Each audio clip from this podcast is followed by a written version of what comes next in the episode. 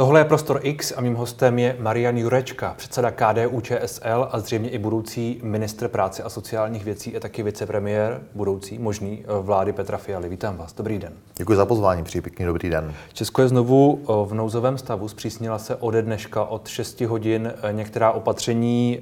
Je to podle vás správná cesta, ta, kterou teď jdeme?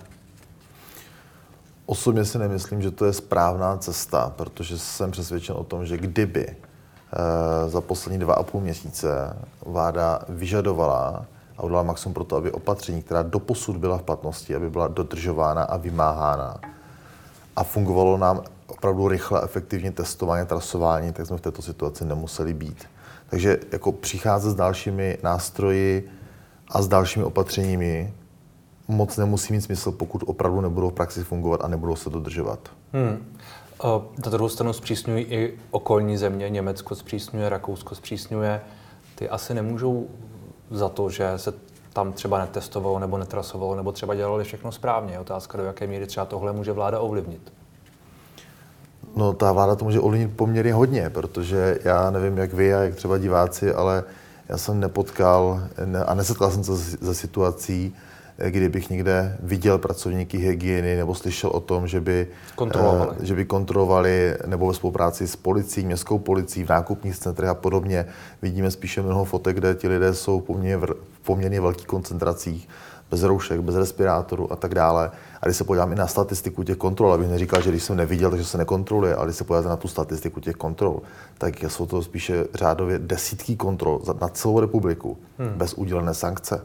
Hmm. Já jako nemám rád represe, ale jestliže jako říkáme, že máme v obci 50, tak taky občas tam ten radar je. Občas je tam ta hlídka, která to kontroluje, aby prostě byl i nějaký výsledek, že ten stát opravdu ta pravidla teda nastaví tak je také vyžaduje a kontroluje. A to tady podle mě dlouhodobě chybí. A co to tedy znamená pro, pro to, co chcete třeba dělat vy? To znamená to, že my se chceme věnovat tomu, aby opravdu byly tady ty pravidla vymáhána. Aby prostě se řeklo, to znamená mají víc mít, kontrol mají mít lidé, mají mít lidé ochranné prostředky, mají se prokazovat tečkou, tak se to prostě má kontrolovat. Ale to, co je podstatné, to, co jsem také řekl v té odpovědi předchozí, že prostě tady musí fungovat fakt rychlý systém testování a trasování a testování i těch, kteří jsou očkováni. Protože jestli dneska já se setkám s realitou takovou, že třeba po třech, po čtyřech dnech, kdy proběhne někde kontakt nebo je zavřená e, třída a podobně, je, jsou teprve ti rodiče nebo ti lidé kontaktováni hygienou v rámci trasování. Další dva až tři dny čekají vůbec na to, aby se šli otestovat a další dva dny čekají na ten výsledek toho testu. Tak ta, ta, tahle dlouhá doba, to, co popisu, vlastně už nedává vůbec hmm. smysl. Proto, aby se to dalo zvládnout a řídit. Čili chcete obnovit uh, testování nebo zavést testování očkovaných, chápu to správně?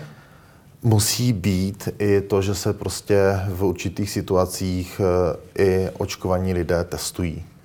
Myslím hmm. si, že nemůžeme jet jako v tom režimu, který tady byl doposud, že říkáme, že vlastně my, kteří jsme očkovaní, vlastně nemusíme ani se testovat, ani být případně v karanténě a tak dále. To si myslím, že není korektní, protože hmm. víme, že i očko, očkovaný člověk i po dvou dávkách, i po těch třech, může případně ten virus šířit. Je tam sice výrazně nižší ta statistická pravděpodobnost, ale je. A my to, i toto se vlastně opustilo. Ale co je vlastně, jako furt se vracíme k té jedné záležitosti a to je rychlost toho testování a kapacita testování.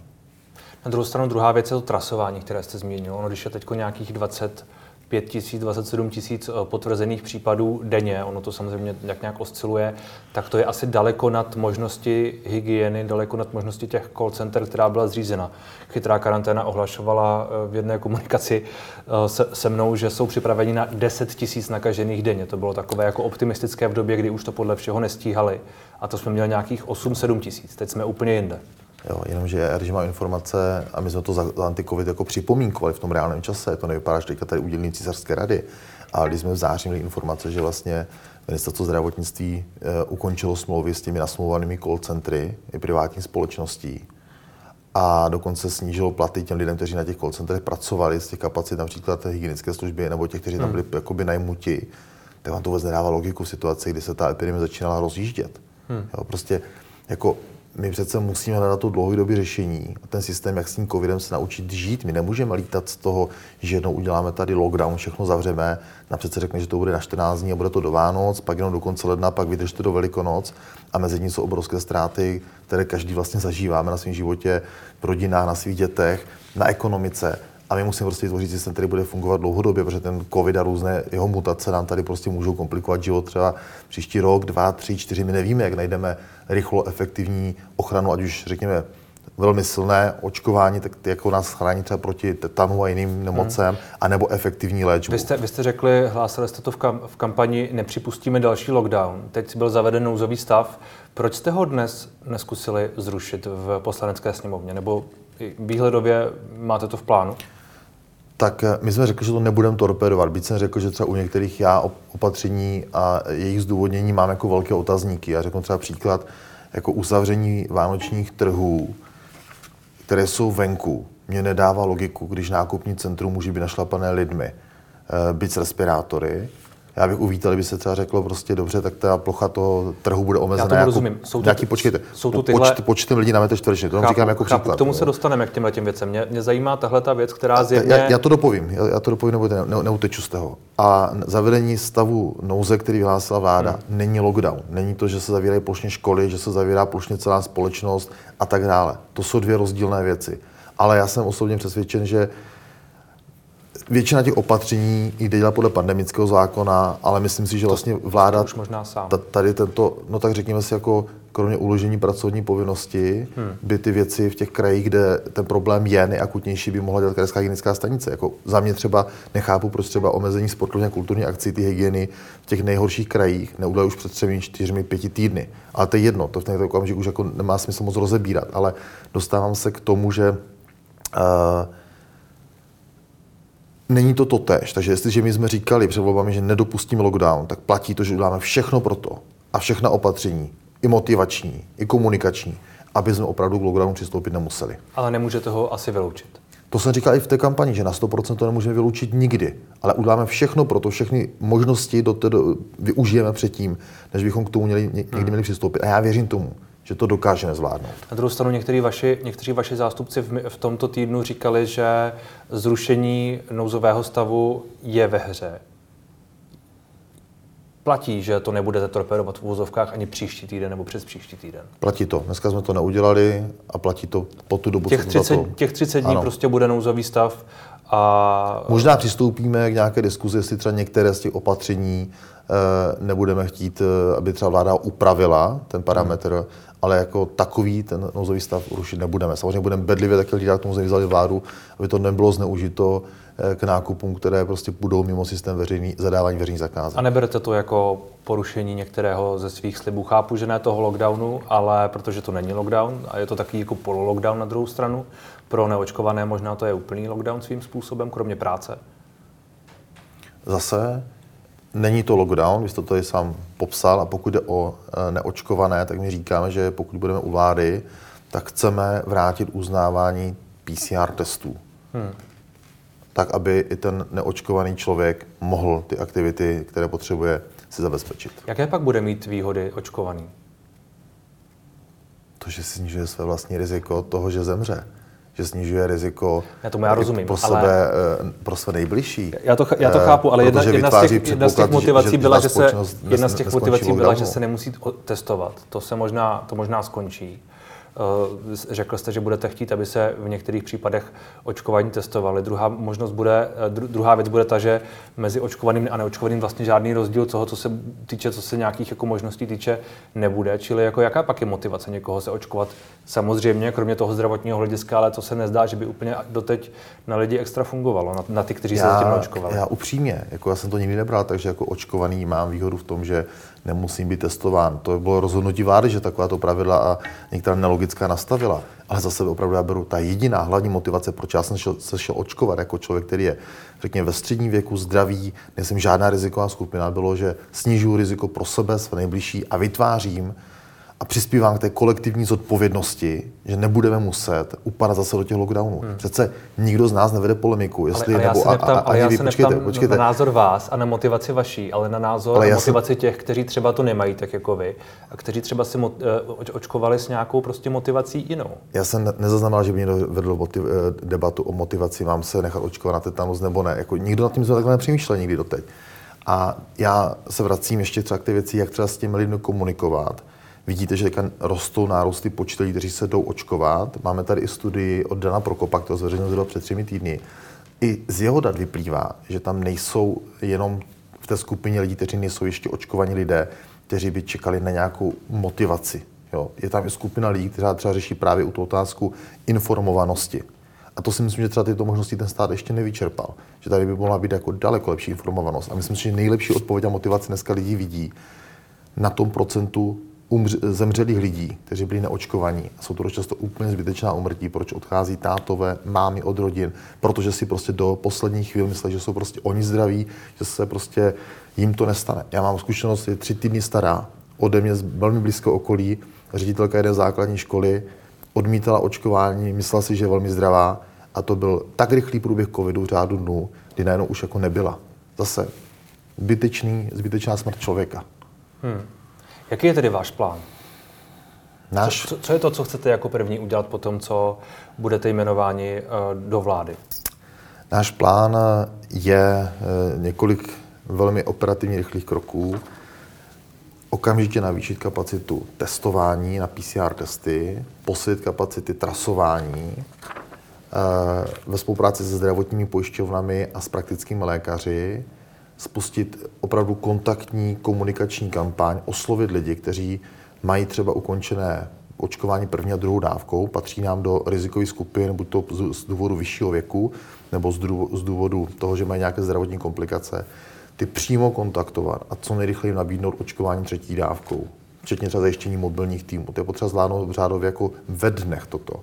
Protože my vidíme, že u těch lidí, u kterých bylo to očkování posilující dávkou, tou třetí uděláno, tak z těch 700 tisíc lidí jsou jenom desítky případů, které měly komplikovaný průběh na jípkách. Tam je to jako naprosto statisticky průkazné. Hmm. A udělat samozřejmě maximum pro to, aby toto se zvládlo i ve všech zařízeních s pečovatelskou službou, v komunikaci s sociálními službami a jejich poskytovateli. Toto zvládnou i u těch lidí, kteří nejsou v těch zařízeních, ale jsou prostě ve svých domovech. To je jako klíč, jak řešit tu akutní situaci, kterou máme to, to dlouhodobé řešení je prostě udělat maximum pro to, aby jsme dokázali to procento proočkovanosti zvýšit. Jiné nástroje tady fakticky nemáme, protože viděli tak jsme, byli, říkáte, byli, byli jsme tady v lockdownu měsíce a k čemu to vedlo? No tak, Řešení to nepřineslo. Podle některých to minimálně vedlo k tomu, že se snížil počet těch nakažených a že to nemocnice zvládly na to jsou jako tak samozřejmě... Ty to... nemocnice to zvládají, i teď stále to zvládají. Když se podíváme na čísla zatíženosti IPEC, vy říkáte, vy říkáte mluvíme, já si to přeložím s dovolením, vy tedy říkáte, nemocnice to zvládají, lockdown není řešení v tuhle chvíli, ale nemůžete ho vyloučit, to jste řekl předtím, protože počítáte s tím, předpokládám, že situace se může zhoršit. Na druhou stranu říkáte, že to první, co chcete udělat, je zvýšit uh, testování, zvýšit trasování. Motivovat lidi k očkování, ale pokud budete motivovat lidi k očkování někde na začátku prosince v nejlepším případě, možná spíš trochu díl, tak to povede k tomu, že budou očkováni někdy v prosinci, druhou dávku dostanou někdy v lednu, to znamená, že to je řešení někdy na konec ledna. Ne, já jsem vám řekl. A do té doby co? Já jsem vám řekl, co by měla vláda od prvního dne. Řekl no jsem ty věci krátkodobé a já nevím, jestli ta vláda bude 12. nebo 18. prosince. Já vám ne, ne, ne, nedávám odpovědi za tuto vládu, která tady stále je. A já tomu, kdy, já tomu kdy já rozumím. To změnit. A řekl jsem vám ty věci, které jsou opravdu krátkodobě, okamžité, rychle. Kapacita PCR testu se dá zvýšit dvojnásobně jiným přístupem komunikace, jinou motivací. Kapacita PCR testu se dá zvýšit dvojnásobně komunikací a motivací? S těmi, kteří tu kapacitu mohou nabídnout. Dneska všechny laboratoře v České republice, které by toto byly schopny dělat, nejsou do toho systému my děláme, my děláme v tuhle chvíli asi 100 000 testů denně v některých těch, v těch nejvyšších dnech což bylo v tomto týdnu, myslím v úterý bylo 100 000 testů. Já mám a... informace z antikovid týmu, že je tady možnost se kapacitně dostat na 200 000 PCR testů, hmm. řádově velmi rychle. V dnech? Ano. A jenom tím, že na to, za to těm lidem zaplatíte a tak podobně. Že všechny ty kapacity, které mohou tu metodu PCR testování realizovat, ty laboratoře, tak ty se do toho zapojí. No pan Válek říká, že by se například mělo méně sekvenovat a tím by se navýšila kapacita, což ale v souvislosti s tím, že se tu teď objevuje nová varianta viru a že asi je potřeba hledat ty různé mutace a podobně, je tu ta varianta NI, o které asi, asi jste už taky slyšel, která se objevila v, v, v Africe, už je v Belgii, která údajně je rychlejší a u, ještě se asi uvidí, jaké další mutace, uh, jaké další důsledky ty mutace budou mít, tak asi je otázka, jestli třeba tohle je řešení. Já vám na tyto úplně detaily neumím hmm. dávat odpověď. Já nejsem ani epidemiolog, ani ne, víte, virolog. Víte, proč se vás na to Vycházím ze závěru, který nám předkládají odborníci, které, kteří komunikují s panem uh, profesorem Válkem a to jsou výstupy, které dostávám od pana profesora Válka. Rozumím tomu. Já nemám ambici stát se odborníkem no, na COVID. Tohle, to, tohle to, co já říkám, já ostatně ambici, říkal pan, pan Válek Já mám ambici v rozhovoru. s informací odborníků společně na politické úrovni se snažit formulovat ta nejlepší opatření, která budou mít smysl a budou fungovat. Přesně na to se vás ptám. Já se vás na to ptám proto, jestli jestli to, co vlastně nabízíte na ty první dny na, v situaci, která možná bude poměrně, já vím, že nevíme, jak to bude vypadat toho 12. 18. prosince, možná už tady bude všechno zavřeno prostě, protože budou přetečené nemocnice, ale říkáte, že nemocnice to zatím zvládají, tak třeba ne. Čili jestli, to, to, co, nabí, jestli to, co nabízíte, je jakoby dostatečné. Rozumíte mi? Je to to, co má smysl, aby dokázalo zaprvé ty e, nápory zbrzdit, snížit ten tlak na nemocnice, jestliže začnou okamžitě efektivně testovat, trasovat. Prostě nemůžu to vzdát, nemůžu na to rezignovat. Vyžadovat dodržování opatření hmm. a budu, a to je samozřejmě s odstupem třeba měsíce až dvou, než se projeví nástup většího očkování, tak moc jiných opatření nemáte, jak tu situaci zvládat. A pak je to, jak jste řekl, naučit se s covidem žít. No to budeme muset všichni dlouhodobě. Hmm. Jo? To vymáhání opatření, řekněme. Eh, máte nějakou představu, jak by to mělo vypadat? Jestli to bude dělat hygiena, kterých je údajně málo, nemají na to moc prostředky, Zase, jestli to bude dělat mus, policie víc? Musíme do toho zapojit ty, kteří k tomu mohou mít legislativní a organizační možnosti. A to je dneska spolupráce hygieny, městské a státní policie. Čili víc, víc kontrol a větší zapojení policie, než je teď, které není příliš velké. Logicky. Já jsem přiznám, že jsem neviděl nikde městskou policii nebo státní, která by se třeba zapojila do eh, kontroly opatření dodržování uzavřených prostorách. Hmm. Nezaznamenal jsem to ani někde jako eh, od lidí nějakou zpětnou vazbu. A to jsou třeba věci, které prostě je nutné udělat. Souhlasíte s tím, že tuhle vlnu, ve které teď jsme, ale už vlastně nejde moc zastavit? Tak eh, jako zastavit znamená něco zastavit ze 100 na nulu. Jo? To asi jako všichni ví, že to nezastavíme. Ale my potřebujeme teď tu vlnu zabrzdit, aby už dál nerostla a pak těmi opatřeními, o kterých jsme se to už bavili několikrát, směřovat tomu, že to budeme snižovat. Hmm. Povinné očkování je něco, co zvažuje vláda Andreje Babiše eh, pro některé skupiny, pro 50 plus, eh, respektive 60 plus seniory. Eh, jak se na to díváte? My jsme o tom hodně debatovali a i na základě těch debat s odborníky se kloníme k tomu, že pokud ty odborné profese, které mají to zaštítění například formou lékařské komory a podobně, většinově se zhodna řeknou, ano, my chceme povinné očkování například lékařů, tak jsme řekli, ano, tak toto podpoříme a budeme to realizovat. Ale plošně říct při takto rozhodné společnosti, jak je dneska, zavedeme povinné očkování, tak já si nevím představit, jak to v praxi vlastně bude probíhat. No, no těch 50, Takže... čili, čili to, co říká Andrej Babiš, 50 plus, 60 plus, což už je plošné, to z vašeho pohledu není možné. To si nevím představit, že bychom toto dělali, já nechcem to dělat.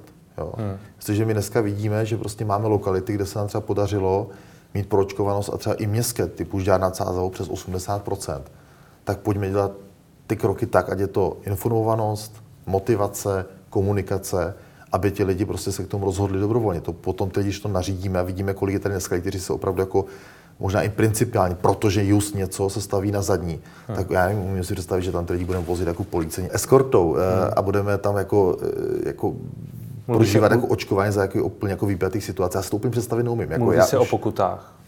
To jsem slyšel.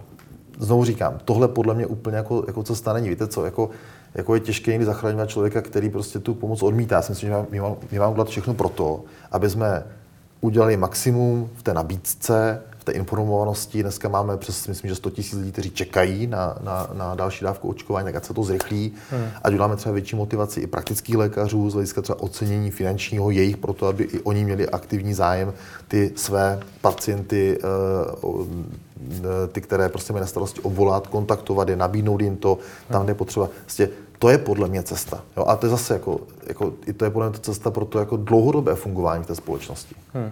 A ta druhá věc, která se nabízela z, z, dru, z druhé strany, řekněme, té diskuze, čili nějaká větší uh, Například, že by si neočkování platili za, za, za hospitalizaci, nebo že by byly nějakým způsobem spoluúčastní na tom, že vy říkáte, každý je tak trochu strůjcem svého, svého, svého štěstí nebo svého zdraví, tak uh, něco takového byste zvažovali? Zatím na něčím takovým nepřemýšlíme, ani bych to v tento okamžik nezvažoval, nechtěl bych to zvažovat, ale eh, fakt si myslím, že každý si musí uvědomit, že jestliže tady se podíváme na statistiku a vidíme, že opravdu většina lidí, kteří umírá, jsou ti, kteří nebyli očkovaní, tak prostě je to safrasilný argument, proč bych třeba ten názor svůj, svůj měl přehodnotit. Hmm. Zrušili byste některá z těch opatření, která platí v tuhle chvíli? Já budu chtít příští týden otevřít tu otázku například těch vánočních trhů, prostě eh, věcí, které probíhají venku. Eh, mně se ozývá spoustu lidí, nejenom podnikatelů, ale třeba i z malé sociální organizace, které říkají, prostě tak my se tady vyráběli třeba poslední 3-4 měsíce něco chráněné dílně hmm. a počítali jsme s vánočním trhem jako příjmem, se kterým počítáme každý rok. A teď jako co s tím máme dělat a kde, kde ty hmm. finanční náhrady vezmeme a oni vypadají i z těch systémů těch kompenzací třeba, které nabízí stát.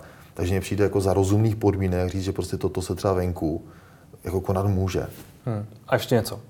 Nevím, toto je v tento okamžik jedna z věcí, která mi napadá. My to hmm. samozřejmě jako v rámci antikovid týmu projednáme a příští týden k tomu budeme chtít dát stanovisko. Hmm. Uh, my teď točíme 26.11. odpoledne. V neděli by měl mít jmeno, být jmenován Petr Fiala premiérem. Mělo to být tedy už původně dnes, ale prezident se nakazil uh, COVID-19. Uh, nevíme úplně přesně, jestli to v neděli proběhne. Vy máte nějaké přesnější zprávy o tom? Já mám informace od pana premiéra z, dnešní, z dnešního zhruba pátečního poledne, eh, kdy eh, říkal, že by to jmenování v neděli mělo proběhnout. Teď se samozřejmě řeší, za jakých podmínek a okolností. Hmm. Já věřím, že to proběhne. Znervozňuje vás tento průběh obecně? Takhle. Eh, rozhodně mě to netěší, mírná nervozita z toho je, protože tady jsme připraveni, řekněme, od, 18, od 8. listopadu máme podepsáno, máme hotovo, je tady prostě jasná sněmovní většina, aby tady vláda mohla fungovat a vlastně teď to stojí jenom na panu prezidentovi. Já umím pochopit některé mimořádné okolnosti, které třeba teď nastaly eh, z důvodu třeba zpět té hospitalizace do ústřední vojenské nemocnice, ale mělo by jasně zaznít, že prostě buď to online formou nebo nějakým způsobem nejpozději 10. až 15. prosince bude prezident připraven, připraven jmenovat celou vládu. To je ještě nějaký moment, je to akceptovatelné. Pokud bychom ani v tomto termínu nebyli schopni tady mít novou vládu, tak pak je to na zvážení dalších kroků, jako například aktivace článku 66. Aktivace článku 66 tedy ve chvíli, kdyby, kdybyste dostali zprávu, jakou kdy?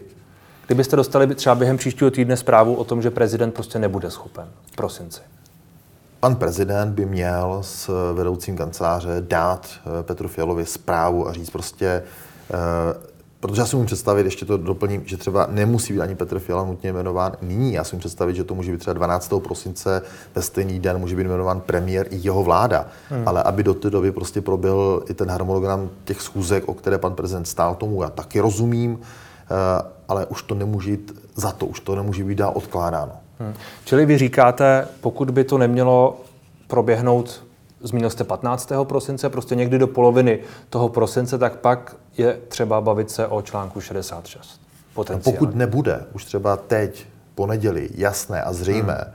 že prostě ty schůzky a setkání proběhnou tak, aby to všechno vyústilo ve jmenování vlády někdy do poloviny prosince, tak říkám, pokud už to nebude zřejmé teď po tomto víkendu, hmm tak už třeba v pondělí v úterý si sedneme jako představitelé koaličních budoucích stran nebo budoucích koaličních stran a budeme vážně začít připravovat kroky k aktivaci článku 66. Vy tedy budete chtít vědět začátkem toho týdne eh, od kancléře, od možná, nevím, koncília, od pana Zimy, od eh, pana Zavorala, jaký průběh by to mohlo mít a bude vás zajímat. Sejdete se s ministry a tak dále. Pokud tady ta odpověď bude negativní, tak začátkem týdne budete řešit, co s tím a ve hře bude i ten článek 60. Budeme to muset začít řešit, protože pak už je zjevné, že tady prostě eh, se začínají naplňovat i ty, čl, ty části, se kterými ten článek 66 pracuje. To znamená, je tady jako neschopnost prezidenta vykonávat svůj úřad. Tady všechny hmm. okolnosti jsou naplněné, koaliční smlouva podepsána, všechno nachystáno a vázne to na panu prezidentovi. Na druhou stranu pan prezident se z toho nepochybně může docela bez problémů během 14 dnů vykurírovat. Já to nespochybnuju, proto má, říkám... Má tři dávky očkování, počkejte, dostal, pro, dostal monoklo, monoklonní protilátky. To já, to, to já vůbec nespochybnuju, že, hmm. že to může mít ten dobrý směr, ale musí zaznít, ano, počítáme s tím, zvládneme to, když by třeba se nestíhaly ty tak se třeba pan prezident potká s vybranými členy vlády nebo s předsedy stran, zredukuje se ten harmonogram, ale prostě předpoklad, že počítejte s tím 10., 12., 13. nebo řekněme do 15. prosince ta vláda jmenovaná bude. Tam máte nějakou červenou linii 15. prosince. Já říkám červenou linii, prostě. Jasně, ale nějaké stanovené prostě hranice. Tak už je to neúnosné. Hmm. Celý národ se tady dívá na to, že... A ten článek 66 by nebyl neúnosný nebyl by trochu polarizující v této atmosféře, která Samozřejmě, je jaká že je. ta situace je polarizující. Je to nepříjemné, to nepříjemné pro nás, pro všechny, to nepříjemné i pro ministry, když se s ním bavím z ministry současné vlády, tak i pro ně je ta situace už velmi nepříjemná. Hmm. Kdo bude ministrem zahraničí té budoucí vlády? Já věřím, že to bude eh, nominant, kterého nominovali kolegové z koalice Pirstán. Věříte, že to bude Jan Lipovský? Věřím, že ano. A pokud by platilo to, co tedy zaznělo, že prezident s ním má problém a že ho chce vetovat, eh, i tak by přesto neměl jet vlak, i tak by měl být on tím jediným kandidátem. Pokud jsme ve státě, kde chceme, aby platili pravidla pro všechny, každý z nás máme dodržovat zákony na silnici, kdekoliv jinde, tak přece to automaticky počítáme, že takhle se má chovat i pan prezident. Pan prezident má jediné právo vetovat, a to zákony on mluví o něčem, na co vůbec to hmm. právo ústavně nemá. Ať už tomu budeme říkat jakkoliv, v minulosti ne, já, se to já, několikrát povedlo. Já chci říct, já odmítám přistoupit jako na tu hru, že jako my debatujeme o tom, že panu prezidentovi jako budeme klást něčem odpor, co hmm. on chce udělat. On na to nemá právo. A jenom podtrhu, on v minulosti se vymezoval vůči kandidátu. Já si pamatuju třeba rok 2014 a jmenování naší vlády tenkrát, ve které jsem hmm. byl a jeho výhrady k Jiřímu Linsbírovi a nakonec hmm. jmenovat jsou tu vládu tak, jak Huslav Sobotka odeslal. A ta situace, která tady ale byla... pana Pochy ho nikdy nemenoval. Která byla pana Šmardu taky ne. Ta, a to je ale jiná situace, protože Andrej Babiš nikdy ten dokument s tou přímou žádostí, tak jak to říká ústava, panu prezidentovi neodeslal. On přistoupil na tu hru, že s ní vedl t- t- tu diskuzi, jestli ano nebo ne, předtím, než ten krok on udělal jako premiér, tak jak mu to ústava ukládá. A to neudělal. Hmm. Čili vy věříte, že pokud eh, pan prez, premiér panu prezidentovi odešle jmenování, jmenovací dekret nebo jmenovací dokument, tak eh, že to pak projde? Já věřím, že ano. A kdyby ne? Jste připraveni podat kompetenční žalobu? Měl by být případně pověřen Ivan Bartoš nebo někdo jiný a uh, měla, by po, měla by být podána kompetenční žaloba? Kdyby to nenastalo, tak musí být podána kompetenční Už ji připravujete? Nepřipravujeme, protože já věřím tomu, že pan prezident bude jmenovat tu vládu podle návrhu Petra Fialy. Neměli byste na to být připraveni? Já, já se ptám úplně vážně. Jestli, jestli přece je tu reálná možnost, že to pan prezident nebude chtít udělat. Mít ji připravenou by asi bylo docela, docela roz, rozumné, pragmatické, řekněme. Kdyby to náhodou nastalo, tak to budeme řešit. Dobře, ale aby pak nebylo pozdě, aby vás to třeba o týden nezdrželo, rozumíte? Myslím, že v tom ten problém nebude. Jak tedy tím máte postup vlády premiéra Andreje Babiše teď už v demisi? Jak se, jak se díváte na to, jak spravuje, spravuje tuto zemi? Já bych řekl, že vlastně už jako chtějí být z toho co nejdříve pryč. Už dneska jako ta situace pro ně není komfortní, není příjemná a vidíme to i na těch vlastně jako rozhodnutích, na těch krocích. Eh, ať už tady řešíme otázku covidové pandemie, nebo řešíme otázku energetické krize a pomoci těm lidem, kterých se to týká, to vlastně vláda už úplně vypustila, vůbec se v tom neangažuje, neřeší to. No tak vláda udělala nějaké kroky, udělala to DPH, udělala snížení těch záloh. To je paušální řešení, které těm lidem, kterým narostly zálohy, řádově o 10, 15, 20 tisíc korun vůbec ten problém neřeší, ale vůbec. Jak by ho teda měla řešit podle vás? Konkrétně adresně, Co uděláte vy? Konkrétně adresně například nastavením změny parametrů příspěvku a doplatku na bydlení, anebo, a to se ještě snažíme i v tento okamžik, jednáním s dodavateli poslední instance a s jinými energetickými hráči na trhu, kteří tyto klienty postižení pádem Bohemia Energy a dalších přijmu, přijmuli hledat cestu, jestli určitá míra toho rozdílu v té ceně není dodovatelná eh, přímo ze strany státu. Dotovatelná. Dotovatelná přímo ze strany státu, tak aby vlastně jsme snížili ty administrativní nároky, aby vlastně třeba ten klient nemusel nějak složitě chodit, žádat o to každý hmm. měsíc a podobně. Na druhou stranu, když... když protože, to, protože to řešení by bylo jako nejkomfortnější a vlastně nejrychlejší. Tomu, tomu rozumím. Na druhou stranu, pokud uh, ta situace je taková, že uh, ty firmy musely nakupovat energii na nějakém trhu a nakupovali za, za nějakou cenu a je to z části, asi z části to je řekněme, zodpovědnost i těch lidí, kteří prostě podepsali nějaké smlouvy, které vedly k tomu, že jsou tam, kde jsou, měli velmi, velmi, velmi levnou energii, vykoupenou možná trošku tou nejistotou, která se jim nakonec nevyplatila. Já chápu, že tam je spousta seniorů a podobně, a podobně lidí, kteří s tím prostě jako nepočítali. Ale není to trošku nefér vlastně vůči ostatním. Takhle, já taky neříkám, že ten stát má doplatit 100% toho rozdílu, který vznikne. Já si myslím, že ten stát to má i odstupňovat podle toho, kdo je, jak, v jaké příjmové skupině, jaké má majetkové poměry a tak dále. Hmm ale my nemůžeme nechat ty lidi, kteří prostě opravdu v ten okamžik jsou v zoufalé životní situaci, že vlastně díky těm zvýšeným platbám nebudou schopni zaplatit ani bydlení, ani léky, ani ošacení, ani stravu. To prostě ten stát nemůže dopustit, protože ti lidé nám budou padat někde do exekučních pastí, hmm. pak budou obrovské sociální náklady. Jo. Úplně stejně jako vlastně říkáme, když se stane mimořádná věc, a toto je opravdu mimořádná věc. Podobně jako u povodní, u tornáda, tak taky říkáme, sice ti lidé byli pojištěni nebo se mohli pojistit, ale v té mimořádné situaci ten stát má přijít a má pomoci. Hmm. Hmm. Čili to je to, co chcete dělat, pokud budete uh, u vlády uh, vyjednávat s těmi dodavateli poslední instance. A druhá věc jsou ty příplatky na bydlení, které ale neberou úplně všichni, kteří na ně mají nárok. Čili otázka, jak moc to tam bude já tam vidím jako dvě možné cesty. Buď to se nám podaří nalézt dohodu, jakým způsobem kompenzovat ten část toho nárůstu po dohodě s dodavateli poslední instance a dalšími hráči na trhu a najdeme na to administrativně řešitelnou situaci nebo i legislativně. Hmm. A nebo potom budeme, budeme muset opravdu tou cestou eh, využít vlastně sociální systém, ať už eh, příspěvek nebo doplatek na bydlení, nebo případně mimořádnou okamžitou pomoc. Ty hmm. instrumenty se, se ladí, Ministerstvo práce a sociální věcí už na to nějak reaguje, připravuje i některé legislativní změny, aby jsme eh, mohli od nového roku na to reagovat lépe. To jsou vlastně dvě cesty, které je možné, možné udělat. Hmm. Co jsou vaše priority na Ministerstvu práce a sociálních věcí? Co je to, na co se chcete soustředit? Se chceme soustředit na to, aby ten stát dokázal opravdu lidem, kteří potřebují opravdu pomoci, aby dokázal tu pomocnou ruku podat. Zní to obecně, ale já v tom vidím jako hodně důležitých kroků pro konkrétní změny, které bychom měli realizovat. Eh, je pro mě hodně důležité, abychom dokázali nastavit i pravidelné valorizační mechanismy. To znamená, aby nebyly období, kdy několik let, přestože nám roste inflace, i ostatní náklady, se nešáhne třeba na, na zvýšení příspěvků hmm. na péči. Eh, to stejné třeba například u minimální mzdy bych chtěl, aby jsme dokázali najít pravidelný valorizační mechanismus, který odpovídá ekonomické situaci. A není to třeba otázka absolutní částky, která se stanovuje vždycky tím dohadováním, ale aby to byl třeba nějaký procentický poměr, například průměrné eh, mzdě v České republice. Něco hmm. takového najít, aby prostě to byla předvídatelná sociální politika. A pak tam vidím třeba důležité oblasti eh, dotáhnout důchodovou reformu, hmm. ve které máme i v naší koaliční smlouvě jasně nastavené některé klíčové, řekněme, parametry a principy, to znamená posílení té mezigenerační solidarity, ocenění té zásluhovosti eh, při výpočtu důchodu nejenom z hlediska výdělku, to znamená, aby se nehodnotilo jenom, kolik my v našich životech produktivně vyděláváme, podle toho se nám vypočítává důchod, ale aby se třeba hodnotilo to, že jsme také investovali tu výchovu do té budoucí generace. To znamená, aby byla oceněna ta úloha rodičovství, a aby bylo třeba možné mít společný vyměřovací základ manželů a partnerů, protože dneska jste situaci, kdy jeden, většinou otec hodně vydělává, maminka se věnuje dětem na mateřské a rodičovské dovolené, ale přichází o část kariéry, přichází o e, kariérní růst a tím pádem i o ten finanční růst.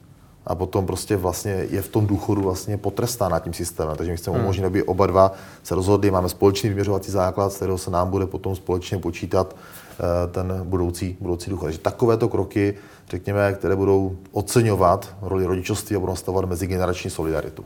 O ministerstvu spolu budeme muset eh, mluvit ještě někdy jindy. Děkuji moc za rozhovor. Také děkuji.